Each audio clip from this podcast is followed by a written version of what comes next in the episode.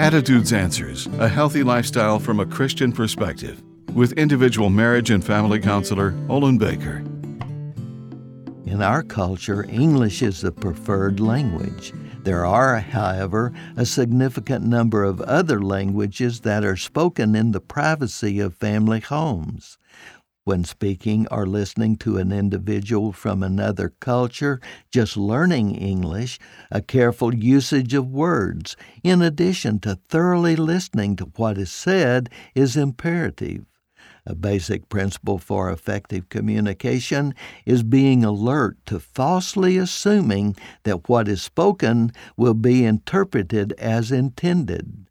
A word's meaning may be clear and distinct, provided everyone is playing by the same rules of honesty and integrity.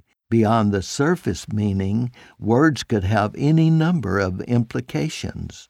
Effective communication depends on each person knowing what is said is actually what is meant. According to God, honest communication is convincing because it's trustworthy. Listen to God's word from Proverbs 20, verse 7. The godly walk with integrity. Blessed are their children who follow them.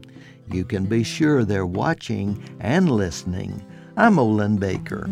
Attitudes Answers with individual marriage and family counselor Olin Baker is focusing on the series Building Bridges. Subscribe to the Attitudes Answers podcast on your favorite podcast platform. For a free transcript of today's show or to learn more, call 713 664 1475. That's 713 664 1475.